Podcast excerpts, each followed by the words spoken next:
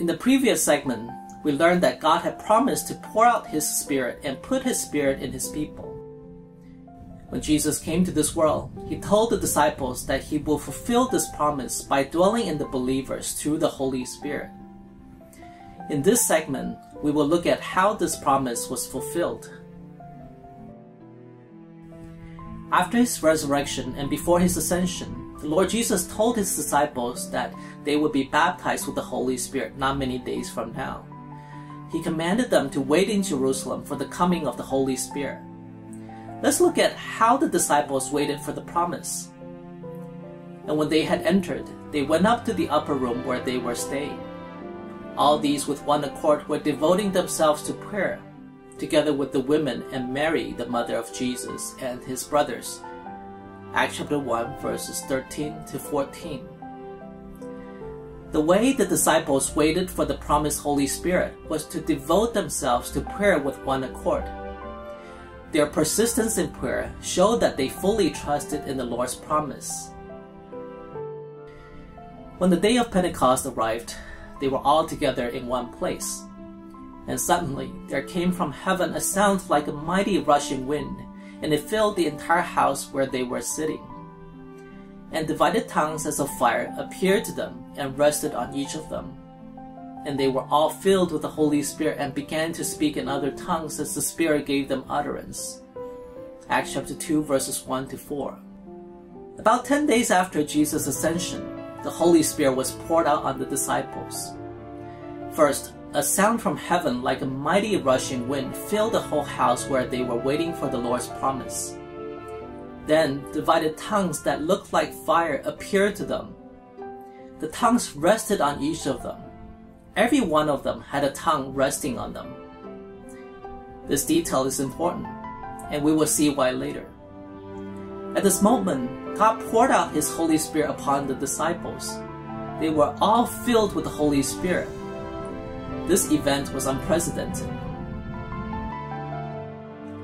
As we can see from the Bible's account, the coming of the Holy Spirit was such a powerful experience. When the Holy Spirit came upon the disciples, something miraculous happened to them. And they were all filled with the Holy Spirit and began to speak in other tongues as the Spirit gave them utterance.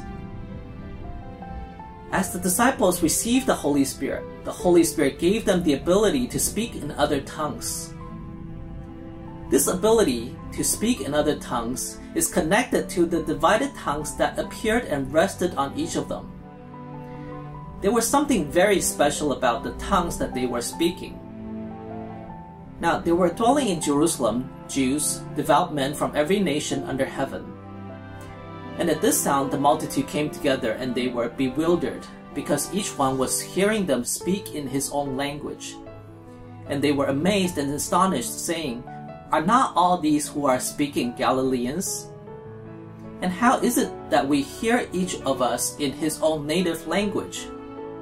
Parthians and Medes and Elamites and residents of Mesopotamia, Judea and Cappadocia, Pontus and Asia, Phrygia and Pamphylia, Egypt and the parts of Libya belonging to Cyrene, and visitors from Rome, both Jews and proselytes, Cretans, and Arabians. We hear them telling in our own tongues the mighty works of God. Acts chapter 2, verses 5 to 11. The Bible tells us that Jews from many different countries had returned to Jerusalem to observe the feast. They heard the mighty sound from heaven and gathered where the disciples were.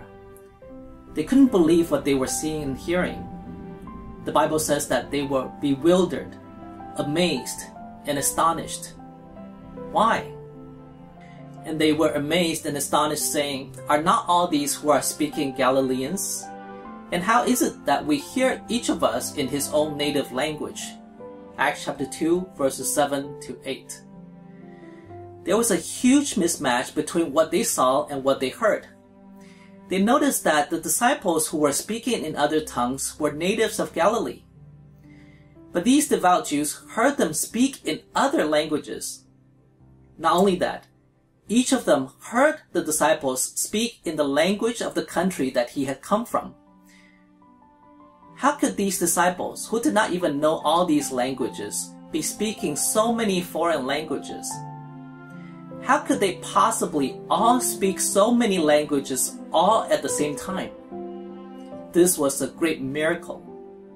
God made the devout Jews hear what was said in their own languages.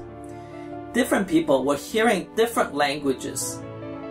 They heard in their own languages the disciples declaring the mighty works of God. And all were amazed and perplexed, saying to one another, What does this mean? Acts chapter 2, verse 12. Because of this great miracle, the devout Jews were in utter amazement they were also perplexed about the meaning of this miraculous occurrence. But others mocking said, They were filled with new wine. Acts chapter 2, verse 13. The Bible tells us that not everyone was amazed. Some who had come together to see what had happened thought that the disciples were drunk. Apparently, God had not opened these people's ears to understand what the disciples were saying. To these people, it seemed as if the disciples were speaking gibberish. This tells us that unless God miraculously enables us to understand what is said, this speaking of different tongues is not understandable.